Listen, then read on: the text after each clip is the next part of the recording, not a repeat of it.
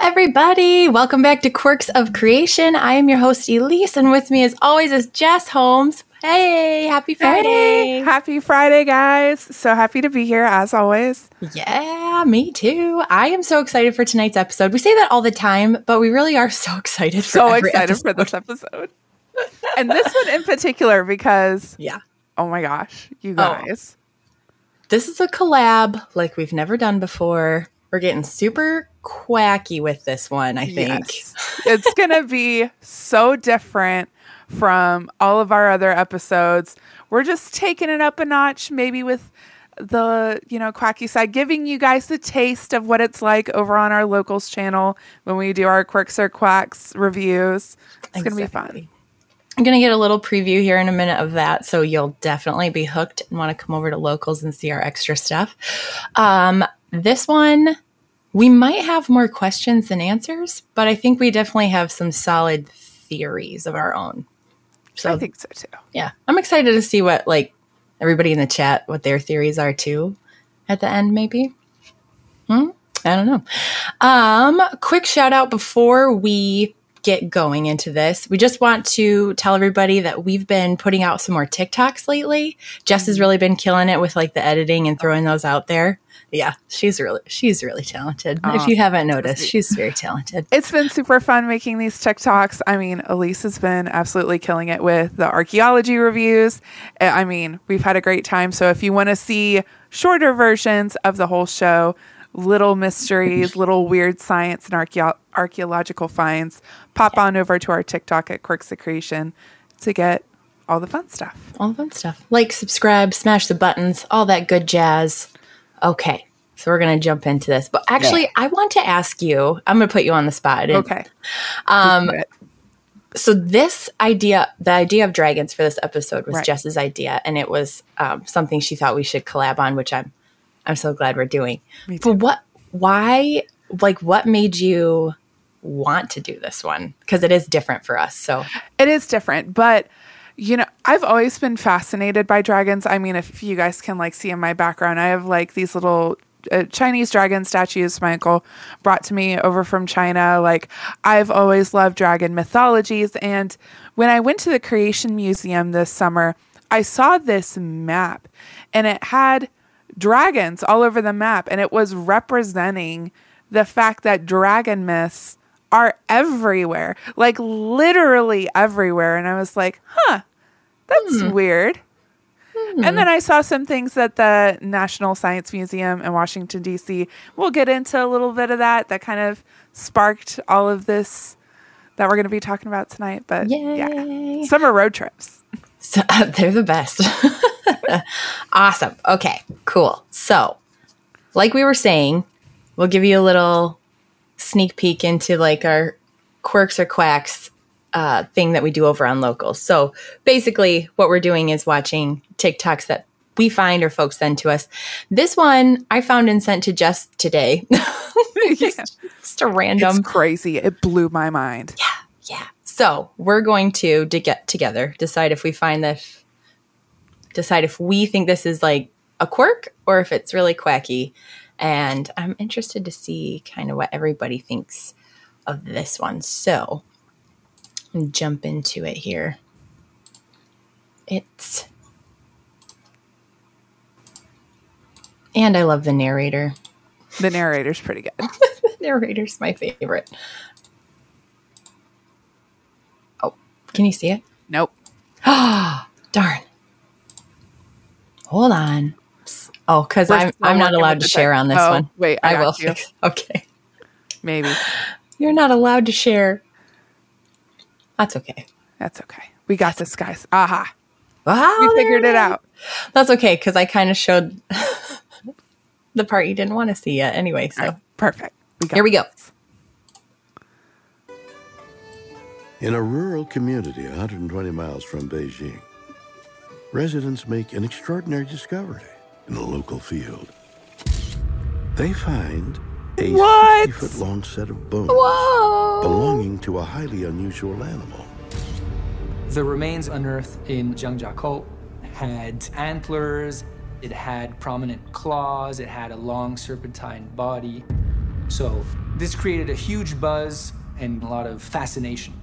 We can watch it real quick. I just kinda Yeah. wanna A video. describe the scene for our audio listeners. Like, this looks like a snake like dragon skeleton just laying in the grass.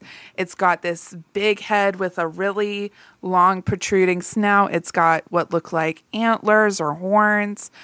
And it looks very complete, surprising. I mean, the bones are kind of like laying in the grass, caving in. It's got two little forearms that may or may not have claws. Like, it's pretty convincing looking. Yes. It's got all the ribs, you know, like a Yeah. snake, snake-like. Yeah. Anyway. Oh, bones went viral on the internet, and researchers were baffled as they attempted to identify the bizarre creature.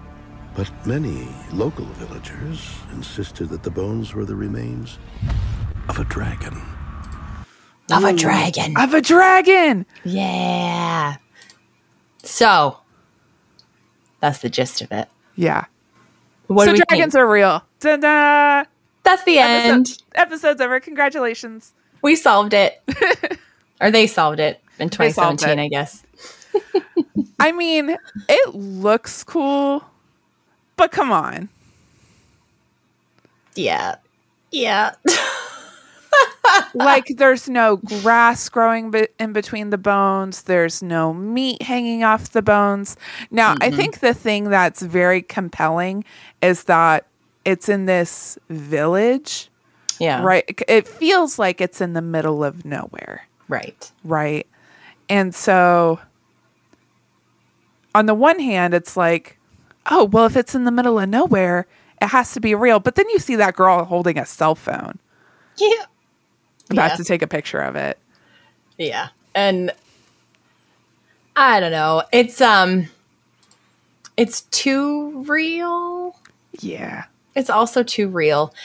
And for me, and, and it's also red. yeah, it- it's like weirdly shaded red. It's got this weird red. So, did do a little bit of digging into this. Not to spoil anything. Sorry. womp womp womp. But it, I think they are like, this is a movie prop or this was a hoax. And there's also a picture on one of the websites of somebody, of people sitting on it and like hanging on to the antlers, the horns. Oh yeah, like and we'll we'll get into Chinese mythology and stuff like that, but if they genuinely believed that was a real dragon skeleton, there's Yeah. no way they would treat it like that. No, No way. They would be super respectful and just no, just Yeah. no. No way. to me that okay so they also said that the skeleton looks like uh or the skull looks Yeah, like the skull looks like a cow skull or something. cow skull and they said sheep bone I don't know. That snout is kind of long. Yeah. to be a cow, yeah maybe a horse but then But it's got like the teeth. Horses don't have and like horses don't have those no teeth. horses don't have this kind of teeth. they don't now eat meat. the little no well i've never seen like dra- i've never tried to imagine like dragon nose but it's got like this weird nose. Yeah. And i also okay i'm also pulling up a horse. Ooh, yeah pull up a horse skeleton. I see lots of quacks in the chat. People are thinking it's quack.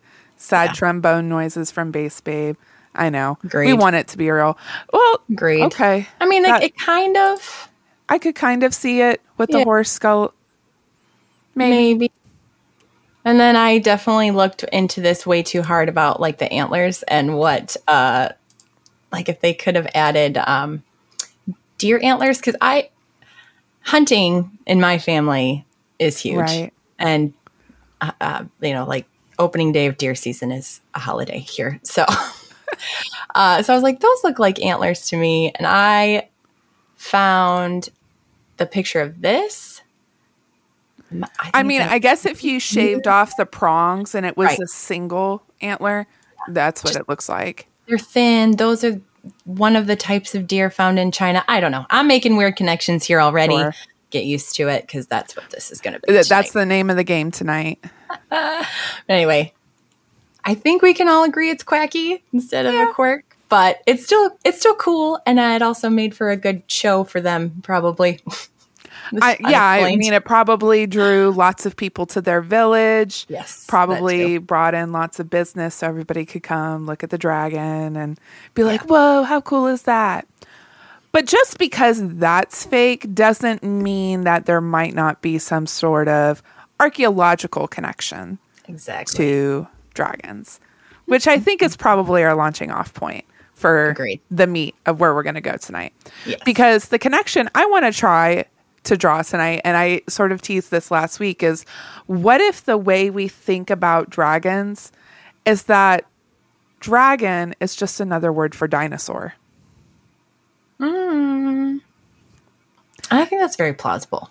I think it is too, because the word dinosaur didn't even enter into our vocabulary until the 1800s. Yes. So it's a very new word. So this guy, Sir Richard Owen, realized that these fossils that were being commonly found at the time, like the megalosaur, the hylaeosaur, the iguanodon, all had these fused vertebrae.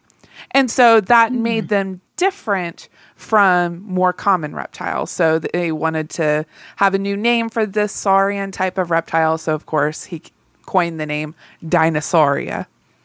Dinosaurs. Dinosaurs. Right. And but that's not even the first time a dinosaur fossil was uncovered in the 1800s. Uh, the first actual officially recorded dinosaur bone was uncovered by a guy named Robert Plot in 1677. And he actually thought the giant bone that he found was part of a giant human leg bone. Hmm. Like a Which femur? Yeah, like a femur. I'm sure hmm. you guys have probably seen those photos on the internet of people standing next to these giant bones that look like leg bones and later this they're disproved actually actually they're dinosaur bones. Let me push my glasses up. I need to get some tape around the middle first. Yeah, I know, right? I I have to have the anime glare across Yeah. the glasses. Actually. yes. But it, it was part of a dinosaur bone. But to me, just like reading that, I was like, how did we go from 1677, first dinosaur bone discovered, and then 200 years later, now we get this fossil explosion in archaeology? Hmm. What happened What happened? in that time? What took so long? I I legitimately don't know the answer to that. if you guys know, Yeah. That's another rabbit hole I'm very curious about as to what sort of went on in the background of archaeological digs. What was the interest in trying to uncover dinosaur bones after that? Right. And I wonder also, this is another rabbit hole. Like, I think we were trying to be very choosy with our rabbit holes. There's so one. many rabbit holes. There's so many. But I also wonder um, how many were discarded. Yeah. It, you know, like, I don't know what this is. Uh, not that, not that that's a typical archaeological response. I'm just saying. I wonder. Well, it could have been at the time because, I mean, the field of archaeology has only improved with time. yes. Ju- just like is true of science, right? Yeah. We get better at our techniques over time. And in the past, people were a lot more laissez faire. It's like, does this look interesting? Does this not look interesting? Yes, exactly.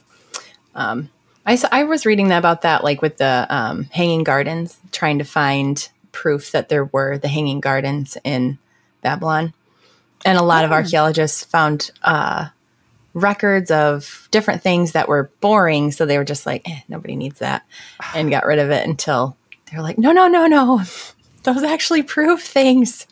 So it is so frustrating.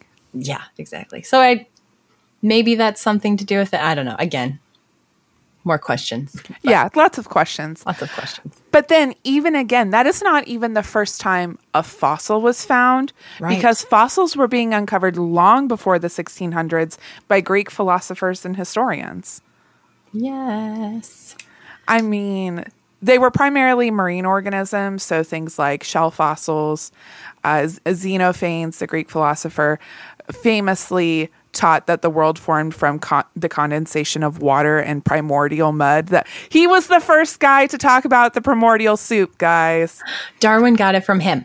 Darwin got it from Xenophanes. you heard it here, folks.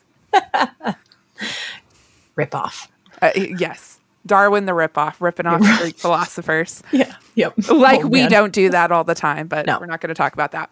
We're just gonna um, ignore that part. We're just going to ignore that part. And marine marine fossils are very easy to find in Right. you know, uh, they're just very, they're much more commonplace than typical dinosaur bones, too. But anyway, Right. Base Babe in the Rumble chat says other forbidden snacks. That's a callback to last week. yep, yep. You guys missed that episode. Just all these things you shouldn't eat. That's really what we're here to tell you. Basically, don't eat the primordial mud, don't eat the cursed tablet, No. all the forbidden snacks. I was most interested in what Herodotus had to say because he observed these fossil shells in Egypt, not just uh, fossil shells, he saw backbones and rib cages and described them as belonging to w- giant winged serpents. Even then. even then. And this is like BC, right? 500 years before Christ, we had this historical record of these fossils. Oh my goodness. And did did he ever say dragon or was he just just describing what he found? He was just describing what he found. Yeah. I didn't see him use the word dragon, but oftentimes people would use a stand in word similar like giant lizard, Yeah. monster, leviathan, like we've seen often in the Bible, Mm-hmm. Right? Something else to describe it as this monster, essentially. Monster. Yeah. Yeah. Insert generic term. And well, and dragon, I feel like, especially in mythology, which we'll get to, became that common term. Right. Yes. Agreed. Yeah. It wasn't. I mean, there are myths of dragons throughout all of history, which we'll get into that too. But yeah, commonplace using that word came later, I think. Yeah. Mm-hmm. And so if if we imagine that let's let's just pretend that we all believe that dinosaurs and humans existed at the same time. Crazy. Crazy, I know. We're not supposed to believe that. No. But what if I told you there might be some evidence? Hmm. I So- would say nobody wants us to know that. Nobody wants us to know that. We're not allowed to talk about that. right. So, the first thing I'd like to propose is the idea that maybe they connect to mythology. So, this image we're looking at here is a spinosaur. You guys might have seen it in Jurassic Park or something like that. it's, I mean, it's a giant lizard and it has big old spines in the back. Yes. You know what those spines kind of remind me of? If they were placed somewhere else, Oh, perhaps along the crook of the arm. Yes. Wings. I was going to say fish, but It, it is considered to be semi aquatic. yeah. So, yeah, and the way the spine is often described, it's described as a sail. So, if you, hmm. as an ancient person, are looking at this going through the water, you might describe it as a sail or a wing because you don't have any other way to describe it. Yep. You have no contextual Yeah. anything. so Which we'll get into that more too. Oh, for sure. so the dorsal spines of the spinosaurs kind of remind me of a dragon wing. The one that really gets me, I think, is the plesiosaur. I don't know if you guys have ever seen a plesiosaur before. This is the one they always connect to the Loch Ness monster, Nessie. It's this big swimming aquatic creature with the long neck. Now, I just imagine again, if I see this thing sticking out of the water and I don't see its lower body because the ocean is deep and dark, Yep. what do you think that is? What would you call that? Monster. Monster, sea dragon. right. Yes. Absolutely. And we have evidence that they existed during the time of man because they're in Egyptian hieroglyphics. Ah, look at that. It's right there. Look at it. For those of you who can't look at it, it's literally a grouping of Egyptian hieroglyphics with a plesiosaur drawn in. Yes. They had Nessie even in In Egypt, In Egypt. they had Nessie, she was everywhere. which um, begs the question about Egypt. Right. What was its landscape like in ancient Egypt? Because I don't think it was a desert. no. No, Certainly not as desert as it is now. definitely not. That's crazy. Then and the Nile as we know it today. Now that I'm thinking about it, I don't know if it could hold something like that. Right. Not as we know it today. Right. So at the very least, that had to have had well, not just the Nile. That was that's not their only source of water. But I'm just saying I think you're onto something there. It's not Yeah, so I. I have questions about that. And it's not just in ancient Egypt that we see pictures of the plesiosaur. We also see it in ancient Greece, oh, which I did not include a picture of for some reason.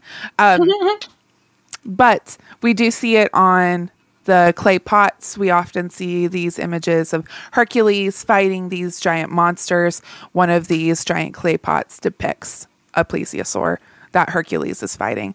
And in fact, a separate one depicts him fighting a monosaur, which is another one of these oceanic dwelling dinosaurs. Definitely not dragons. definitely not. Definitely not. Mm, We would not say that We would not say that. yet. Do you I'm trying to think of what myths with Hercules. I'm not as well versed as I should be.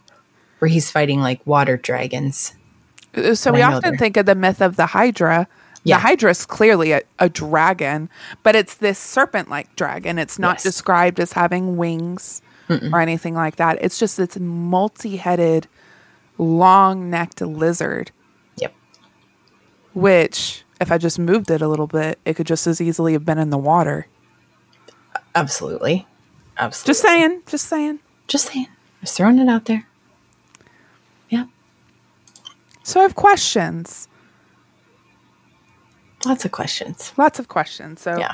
there are lots of aquatic. there, here's a fossil of our monosaur. Again, it's just has this long serpentine body. I, I want everybody to put a pin in that. that we have these giant lizards that look like giant serpents. Okay, here's our Oh, there he is. fighting the monosaur. There it is. There it is. And you know it's water. I mean, there's like dolphins and Right. an octopus, a seal, even. Yeah, So you know it's supposed to depict a water dragon, serpent, not not a dragon. not a dragon, Not a dragon. serpent. That's a yeah. I have another one. Yeah, yeah. Here's the plesiosaur one. It looks like he's riding on the back of it. Yes. And there are in in Greek mythology there are I think it's Medea and also uh Helios. And their chariots were said to have been drawn by serpents. So serpents are a big deal in Greek mythology for sure, not just with Hercules, which I know Right. you know, but yeah. And so then the question is just why? Why? Where did this come from? Why do we see it so common? I think I have one more uh, picture for us of a historical object. This one comes to us from Cambodia. I, I know it's kind of hard to see, but if you look at the symbol here, to me that looks like a triceratops. That's what I was going to say. Exactly. Yes. Carved right in there. How would you know to carve a triceratops if you had not seen one? Right. Or if somebody at some point had not seen one, Right. how would you how would anyone have known what to depict? Right. So, So, whether or not you believe in dragons, right. just putting a pin in that for now. Yeah. there's very clear historical evidence of dinosaurs, of confirmed dinosaurs Yes. throughout ancient history. So they were definitely fighting something, encountering something big and giant and lizardy. Exactly. I like it. big and giant and lizardy. And it, yeah, and again, even if they, at the time of these carvings, they weren't around, still the same argument. Somebody had to have seen it so that they could uh, Right. draw, draw it, write it. And it's all over. It's pervasive. It's everywhere. It's not like, okay, I'm going to make up the plesiosaur in my head. and oh my gosh, it just so happens that 2,000 years later, they're going to discover plesiosaurs are actually real. Yes. Nope. And they couldn't have shared these things either the way we could today. You know, if I just made up some random creature and shared it all over the internet, blasted it everywhere, and somehow it went viral because obviously that would happen. Th- You could argue everybody would know it, but it was, it's, They didn't have the internet back then. I know it's I don't- crazy. I know nobody believes it. without the internet. Weird. Yeah. So it makes you think that there is a there's a connection here. There's a connection somehow. there's at least a connection and i think there's a strong possibility that these monsters existed alongside humans i mean we have documented evidence in the bible right Yes. Yes. So there's the Leviathan in Job. And he mentions it Job 41. Can you pull in Leviathan with a fish hook or tie down its tongue with a rope? Can you put a cord through its nose or pierce its jaw with a hook? Will it keep begging you for mercy? Will it speak to you with gentle words? Will it make an agreement with you for you to take it as your slave for life? Can you make it a pet like a bird? So on and so forth. But basically, there's the Leviathan. And um, there's also the behemoth in there as well. Um, behemoth was created by God and eats grass like an ox, but is very powerful with bo- bones of bronze, limbs of iron, and a tail like cedar. It get, lives in the marshes and rivers, is unafraid of anything. That just makes me think i can't remember their scientific name i'm just thinking of the land before time the long necks Yeah, the, brontosaurs are they brontosaurs Brontosaurus? something like that Yeah, yeah the long foot. necks littlefoot come on it was Littlefoot. literally described in the Bible. So there's at least that connection. there is at least that connection. But then maybe let's get a little bit quacky. Here we go. What if, what if T Rexes had wings? Tall. I'm not saying they do. I'm just saying, what if? What if? What Follow if this short little stubby if- arms? What is the evolutionary purpose of the short little stubby arms? Right. You know? What good did it do them? what good it, did it do them? So, I mean, we all know the image of the short little stubby arms of the T Rex. Makes no sense on a lizard that big. Right. I now I did I to be fair, I did do some research into that. Some made the argument that they were unnecessary, so they're more like vestigial limbs hmm. because their jaws were so big that they didn't really need them. There's the argument that when they were fighting over territory, if you had a limb that could get in the way, it would get eaten off. And so, just like over time, they evolved again, the whole vestigial limb theory. It Right. was a problem to have limbs that long. So, they evolved over time to have shorter limbs. But hmm. w- we see the shape of it, right? It, it reminds me a lot of the way a human arm is, right? We have our bicep, Right. and then we have that twin bone. And we see this very commonly with lots of other creatures, right? We see that sort of arm in a human, we see it in a bird wing, and we see it in a bat wing. These are hmm. known as homologous structures, right? Because they look similar, but th- they evolved independently, or that's what your biology textbook will tell you. that we come from a common ancestor, but we evolved independently to have this type of bone structure. Right. but it looks very similar to things that have wings. Absolutely.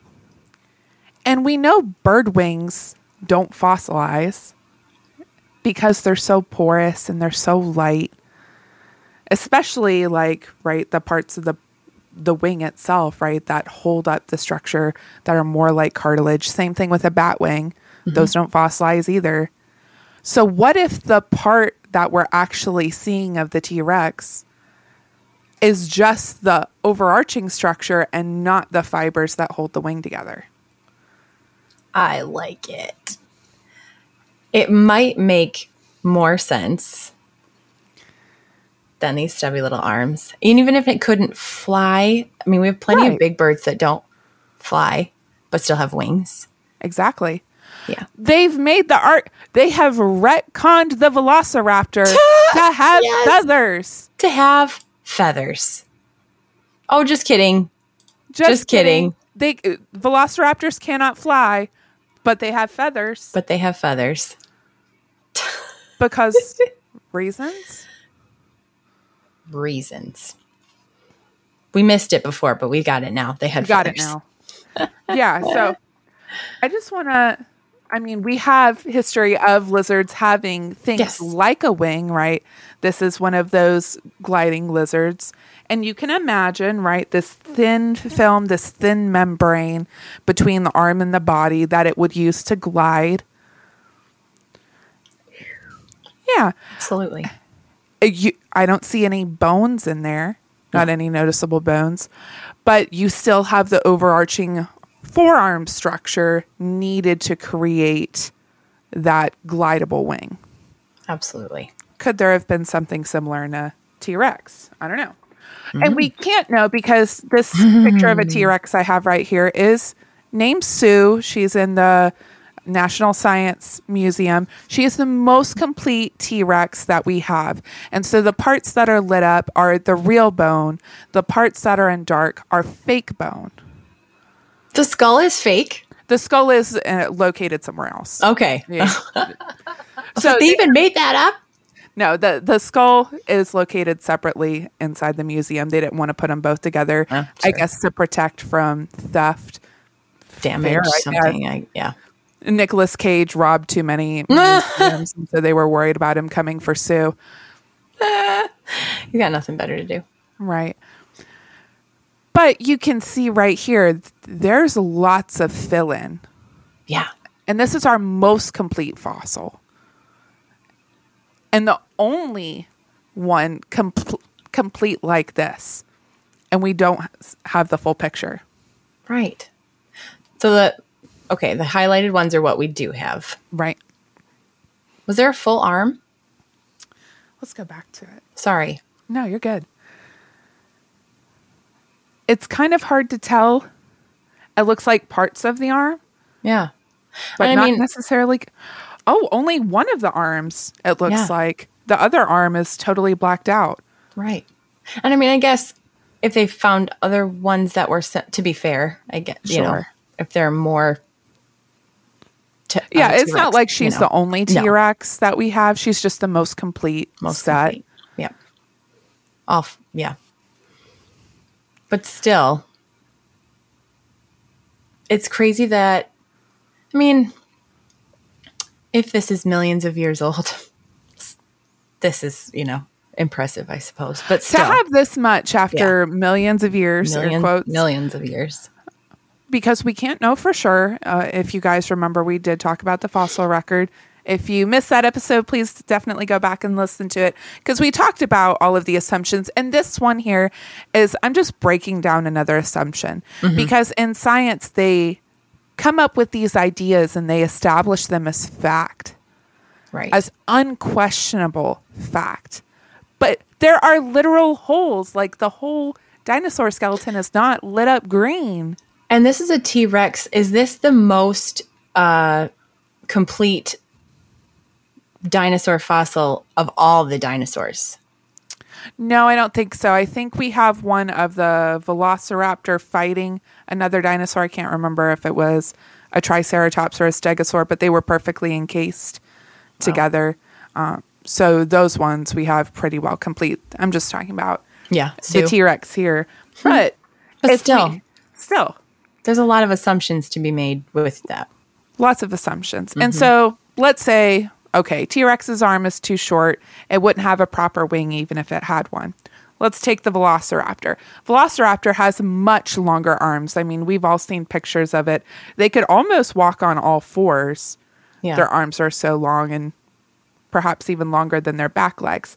I could imagine it has that same similar shape, just like that uh, bat wing bone. Mm-hmm. You know?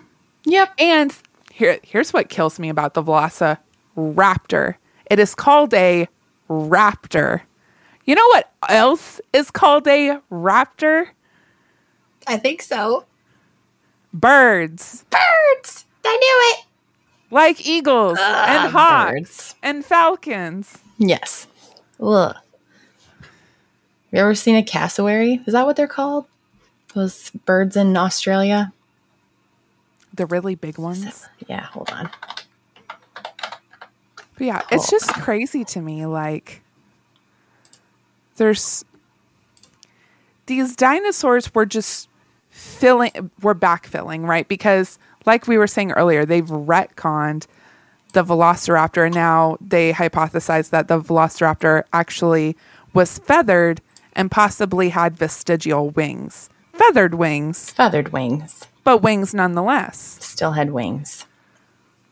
And so, if we go off of that previous assumption that humans and dinosaurs lived alongside one another, mm-hmm. could they perhaps perceived it as a dragon? Hmm. Is there a connection there? Yeah. Yep. Yep. I think so. and stories like that, like let's say even, you know, people lived with dragons or dinosaurs. Oh my gosh. I'm sure I'm going to do that a million times. Same thing. It's the same picture. It's I the same- the meme. It's the Right. same picture. It's the same picture. Exactly.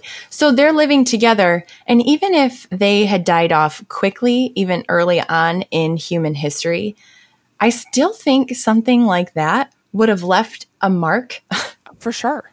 with people to follow through the generate stories, um, generational stories. I mean, what a what an absolutely terrifying thing to live alongside and to survive alongside.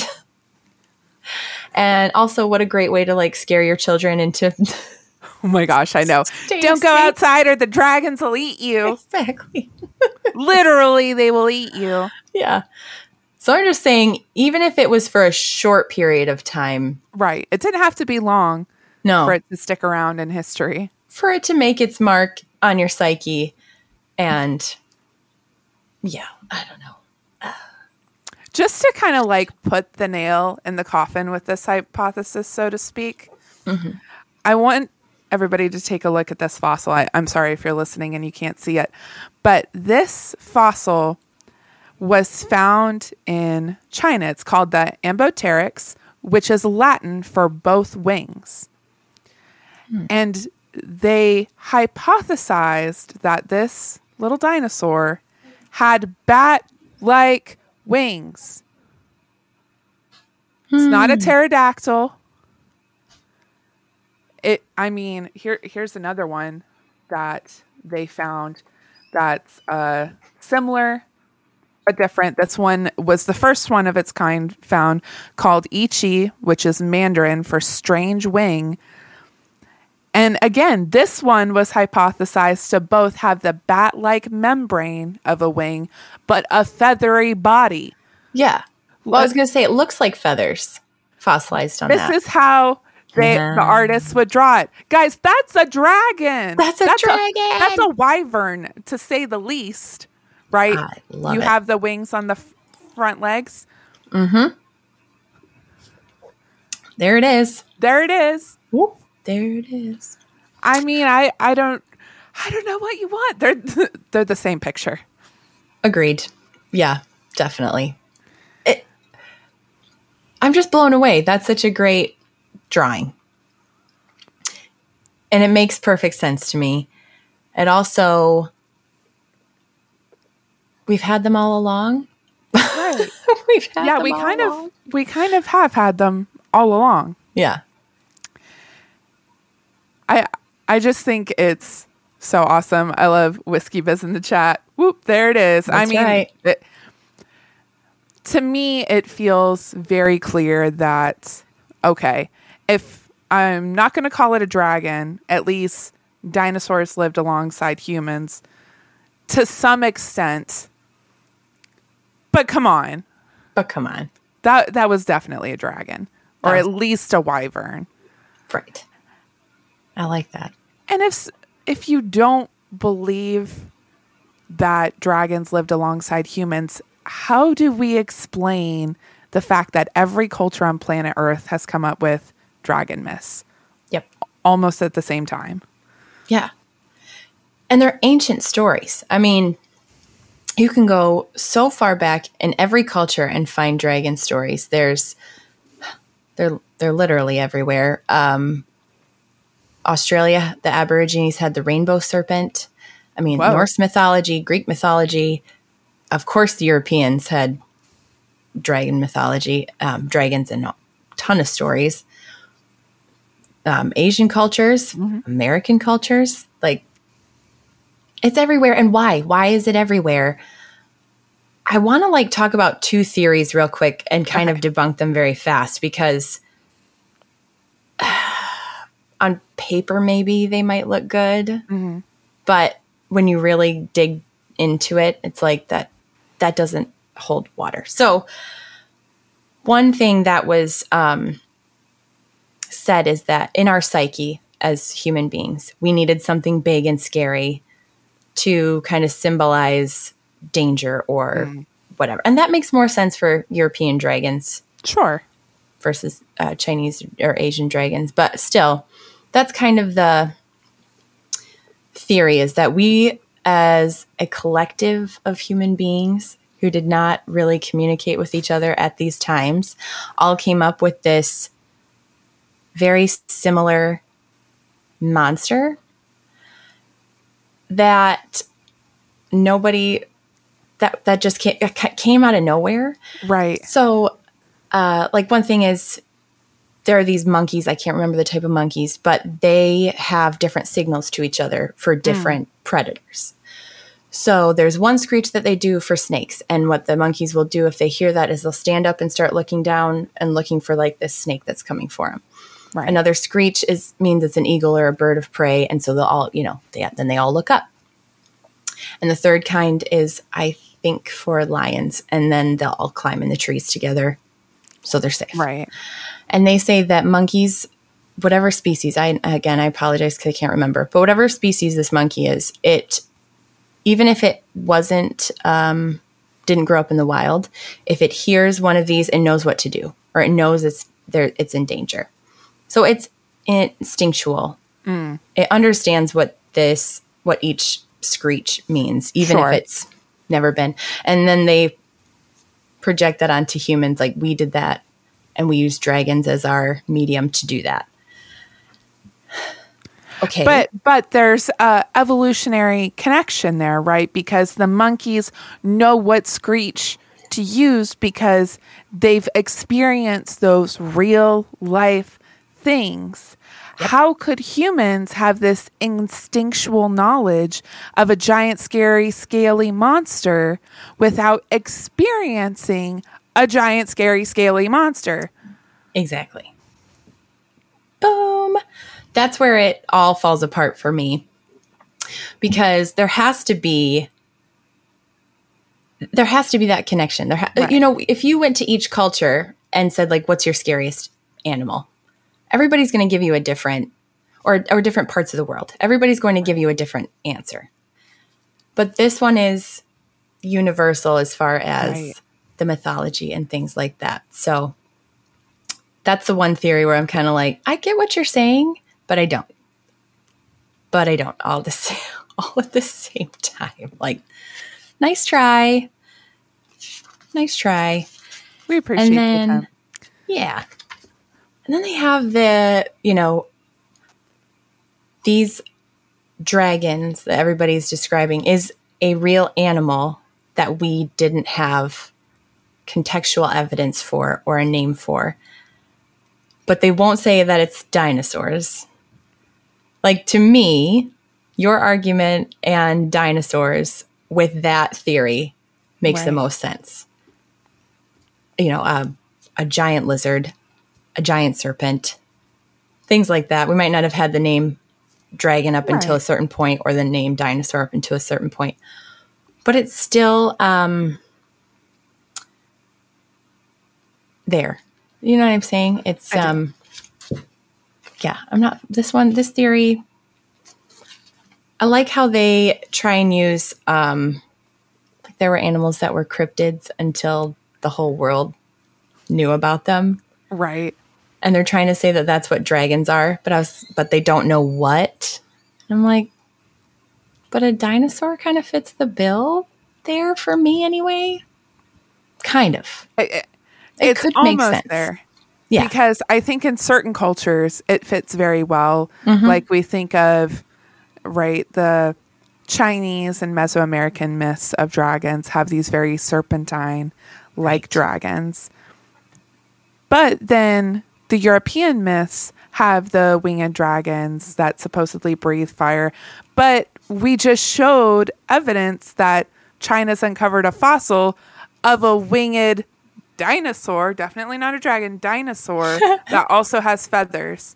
So I'm just saying maybe either we haven't found it Right. or like we talked about before, the bones are similar to bird bones. They're too porous, they're not going to stand up to fossilization. they're not going to stick around. They're going to degrade very, very quickly. And you're not going to find them even a few thousand years, let alone Let alone you know, millions, the millions.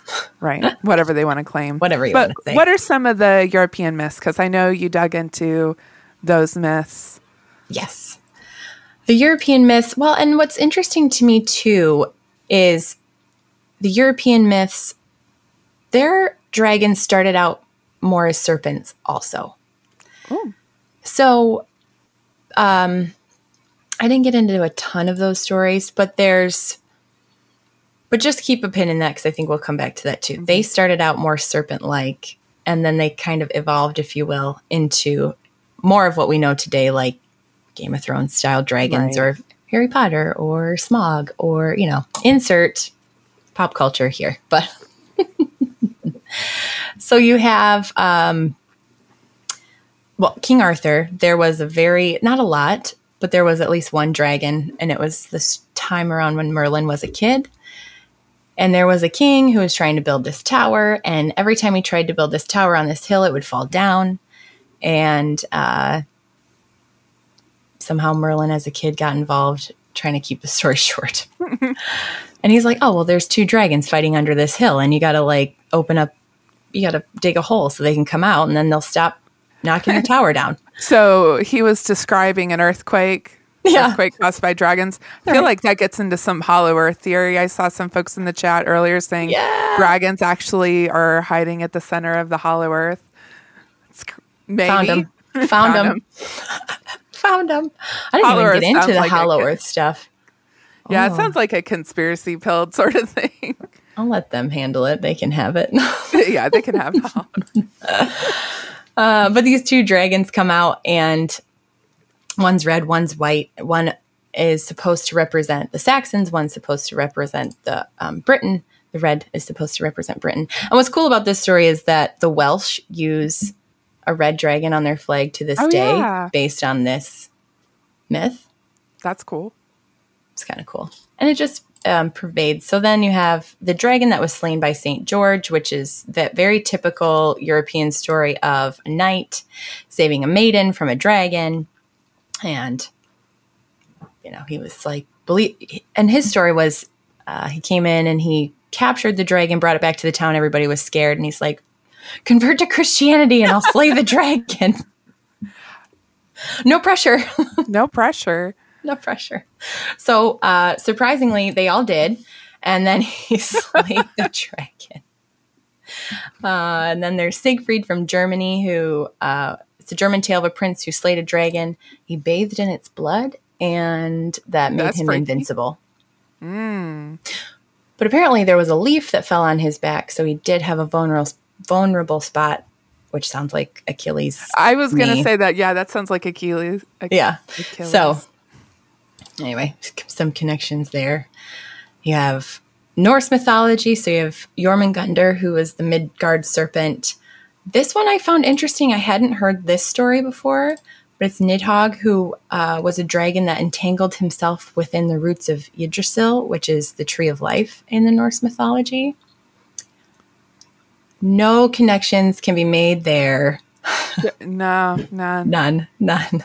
Put a pin in that. Put a pin in that. Uh, there's also Weird. I know, I know. Again, I hadn't really heard that story till I started digging into this, and I was like, "Huh." We'll talk. We'll Okay. more. That's interesting because, like, uh, we were talking about Chinese dragons earlier, Yes. and so the the word for dragon in Mandarin is long, which relates to their word for serpent. Yes. And so uh, we've all seen the picture of the Chinese dragon, you know, all. I, I mean, it literally looks like a giant serpent, though it has like these whiskers and this giant mane, often represented with lots of reds and golds, mm-hmm. which I relates back to royalty.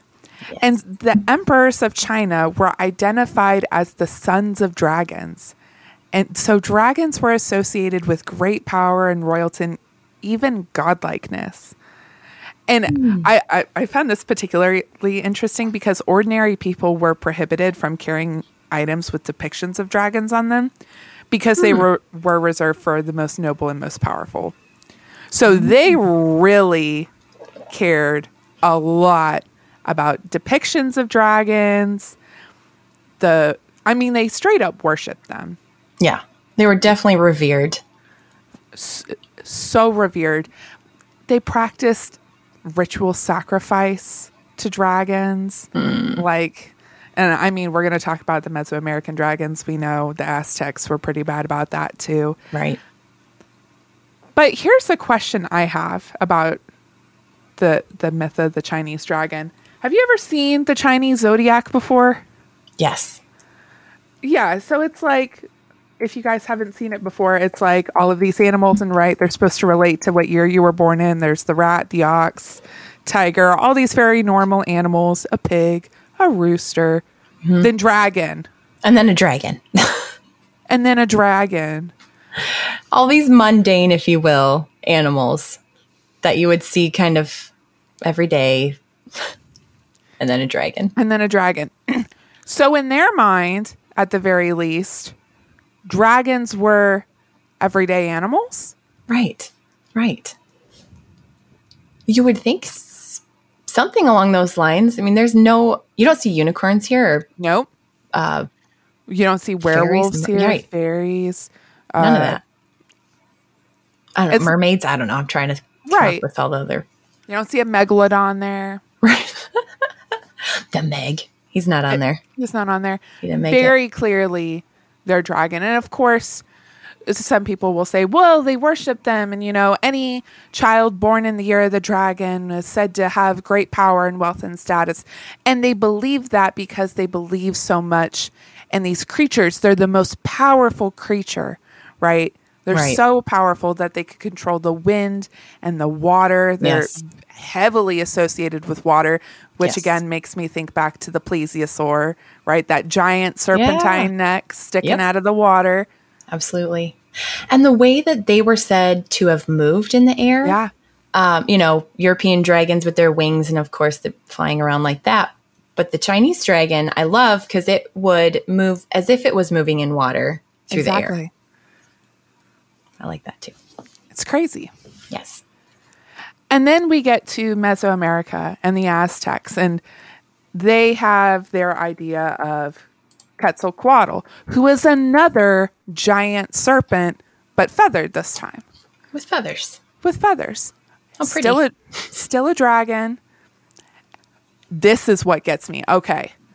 We know Mesoamerica, Middle America on this side, and then we have China over in the far east. Why do ancient depictions of Quetzalcoatl and the Chinese long look exactly the same? Ah, they are. They're very similar. And if you hadn't have um, put titles on them, I would have said they're from the same place. It's crazy. Yeah. How did they do that? And these appear in similar time periods on opposite corners of the planet. And it's not like the Chinese came and conquered the Aztecs and passed their myths on to them. No, the Aztecs were conquered by Spain. Right. If anything, they should have European dragons in their myths. Exactly. But no, they have very similar mythologies. And they have very similar practices hmm. for their mythologies. Hmm. Again, thinking about that ritualistic sacrifice, we know the Aztecs sacrificed humans. yeah. I mean, it's it's terrible. But what if there's more to that? What if there's just something a little bit deeper to that? Okay, we've talked about dinosaurs, we've talked about the connection to them being dragons, and maybe even the possibility that dragons existed. But could there be an even more powerful being that came to Earth and tried to manipulate mankind? Yes. Here's where we're getting quacky. Yeah, this is about to get super quacky, guys. Buckle up. Hold on tight. Um, we talked about the Anunnaki several weeks ago at this point. Yeah. Can you help us remember who, who the Anunnaki were or what their So role the- was? Anunnaki were um, alien astronauts. Oh, okay. awesome. I love saying that. Can I just can I just say Say it again. alien astronauts? Love it. that and it's taken quite seriously in some circles, very seriously in some Right. circles, which I just I can't I can't even. But whatever, that's not the point. Point is, they came to Earth and in their spaceship looking for gold, and uh, apparently, and all of this came from a cuneiform tablet or tablets that were found and were um,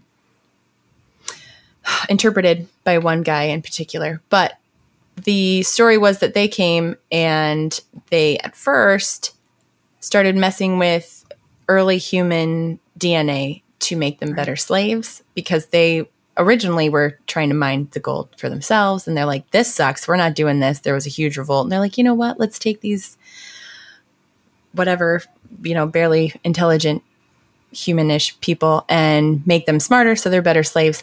And that was the start of like them doing uh like making gmo human beings. And they took They're that further. the Nephilim, right? yes. And that's where we kind of went with it. And then conspiracy field took it and and went even further with it too. So but yes basically the nephilim they didn't just do it with the human dna though Right. in the story they were doing it with animal dna too and messing with animals and it got really messy Really messed up. and messed up What if there are these cultures who prize certain bloodlines because they're associated with the most powerful creature in existence? Yes Yikes. Yikes.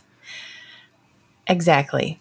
What if there was a kernel of truth to that story, which we believe was in the Nephilim and the fallen angels sleeping with women and all that and all that. And they also s- m- hu- animals too.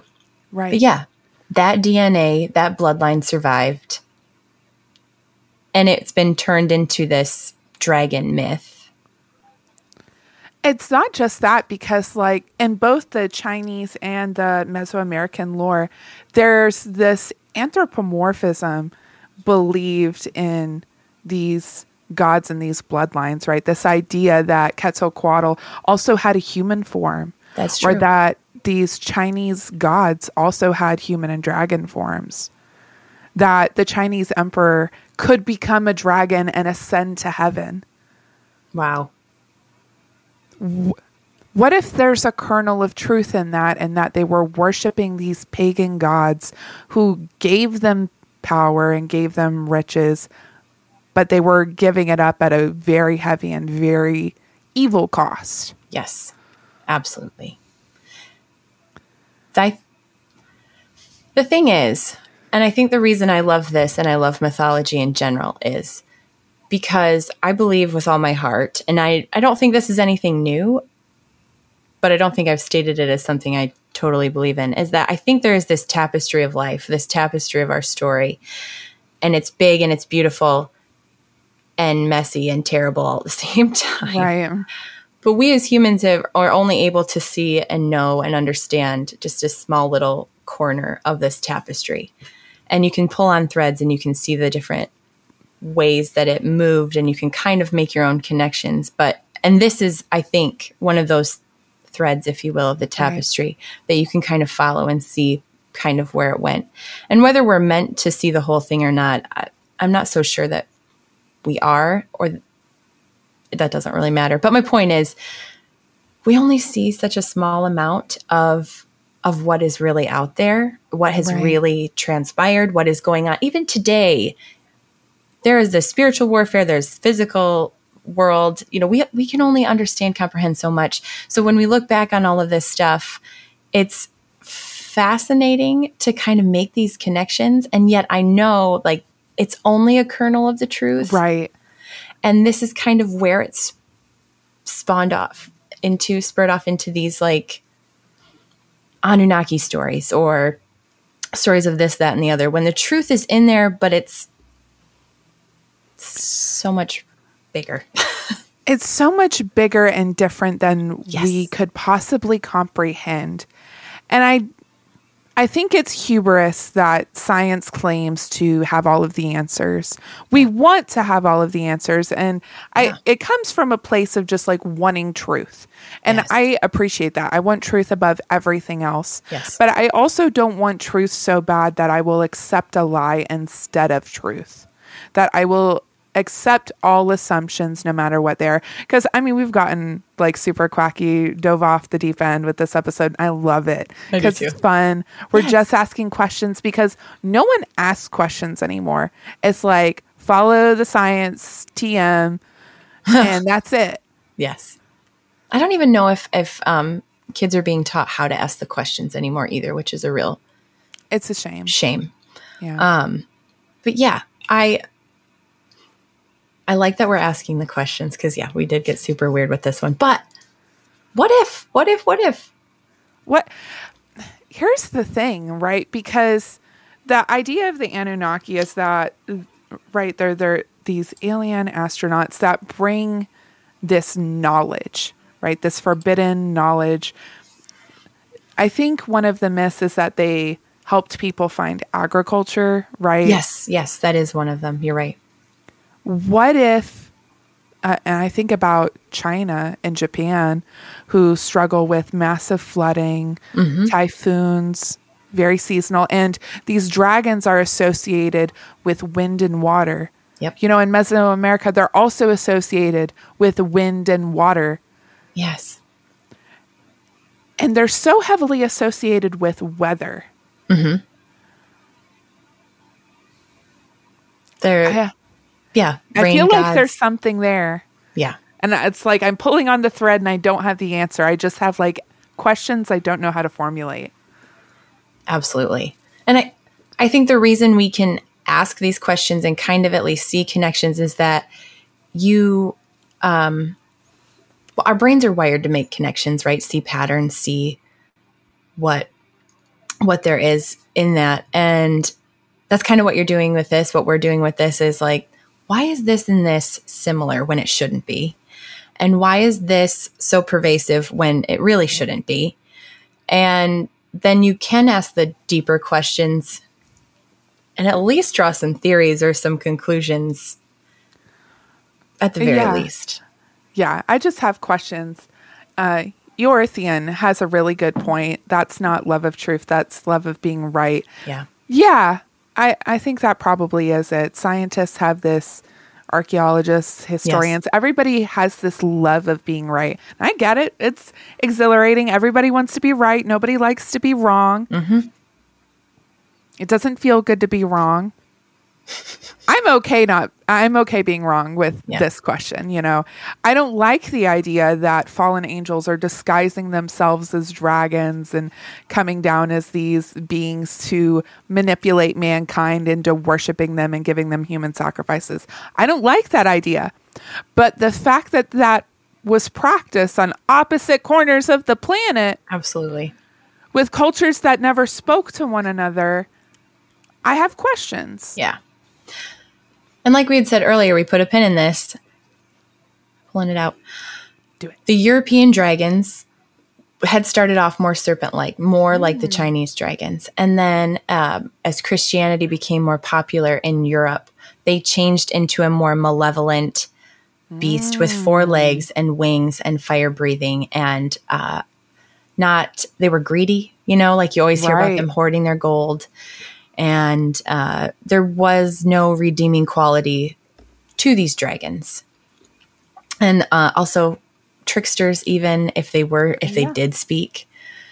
Uh, so you see a connection there how that changed with christianity. And i'm not saying that's necessarily good or bad. I think it's just natural that these stories have evolved over time. It's been a a long time of these stories. But, you know, in uh, with Christians, snakes, lizards, Yeah. uh, you know, Our giant. enmity is with the snake, with the serpent. Yes. that was in the garden you. that said that if we eat of the tree of good and evil, we shall be as gods. Yes. I- Is it surprising then that these cultures that practice paganism Mm-hmm. love the serpent and love the dragon Worship, above all other it. Mm-hmm. worship it, will sacrifice humans to Yeah. it. Whereas Christian and Western cultures see it as an enemy to slay, see it as the greatest evil ever Yes. that must be brought down to save the maiden, to save the church. Yeah, and to save the church. Exactly. It is a massive theme in European dragon mythology that, you know, it's like chaos versus Right. order and good versus evil. And um, those things too. I mean, you see that, I guess, in Greek mythology too, Norse, but still, they had more so, I think, a Christian um, influence these areas of the world than the Mesoamericans than the Chinese. And so you see the difference in how these dragons have evolved, if you will, in Yeah. our stories. So that's very fascinating that if they were more like an Anunnaki thing, you know, in China or Mesoamerica, they're revered, worshipped, like you said, and sacrificed to. Because that sounds wonderful. But that's always what the pagan gods ask of Yes. the followers, right? That's always what demons want. Yes. They want human sacrifices. They don't cherish life. No. Whereas in Western cultures, we're slaying the dragon to save life, To save to lives. protect life. Yep. And it's, I don't think it's ironic that it's, we're always in European myths, you're saving the maiden in distress Yeah. from a dragon because what does a woman symbolize? Right. But the life giver, right? Absolutely. The innocent, the Right. yeah, the life giver, the The um, bride, the picture of the church. Yes. There's so much there. There's so much symbolism there. Oh my got goosebumps. so, yeah, and Christ is said to come back to slay Satan, who is Right. also depicted. as a dragon in Revelation. Yeah, I think there's something to this. I think we're onto something. I think we're solving all the world dragon problems right here, right now. But no, I, I'm joking. But at the same time, no, I think you're serious. I think we are Yeah. onto something.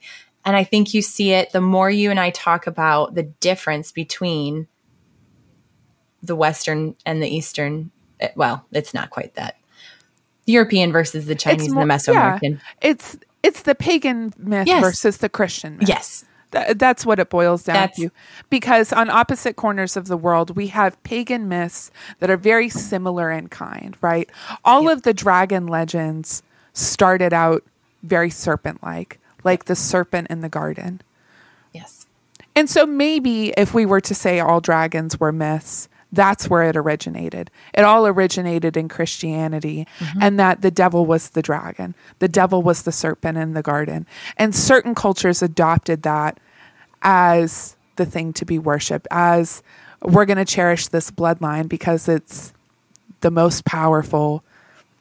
And Christians saw that for what it was. For what it was. Exactly. Yes. And it's something that needed to be slayed, something that needed to be brought down, something that others needed to be protected from. yeah. Yeah. It's interesting that they all started out similarly mm-hmm. and then became very different. Like we haven't seen a moment in biblical history where mankind was one and then suddenly became very different. Right. Right. Weird. Weird. Weird how we see that happening. Tower of Babel. I do like. I lo- thank you for bringing that up because this was something.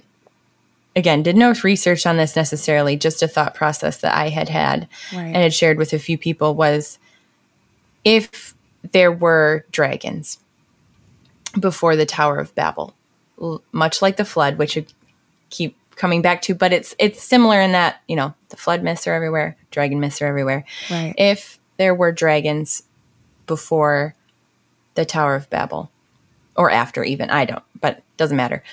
The thing is, if they were more rel- uh, not relevant, but more um, well known, common Sure. before all that.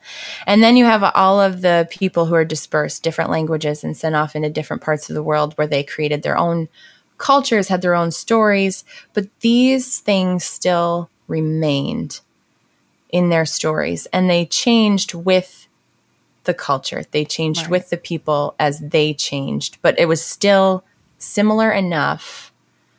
Um, it just makes you wonder if they had that before and that's kind of how these things also changed throughout the world still Right. similar but different but unique Yeah.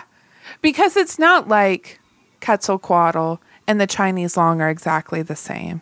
Right They're both serpents. Yep. But the Quetzalcoatl is described as being a feathered serpent. Mm-hmm. The Chinese long has whiskers and a headdress, kind of like a lion.